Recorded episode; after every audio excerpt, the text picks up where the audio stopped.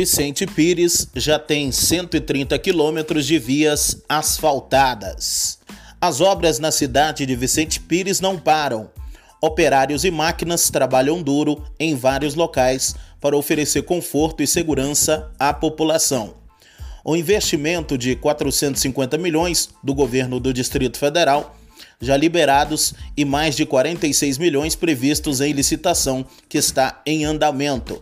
Ao todo, a Secretaria de Obras e Infraestrutura já executou 130 quilômetros de pavimentação asfáltica por toda a região administrativa.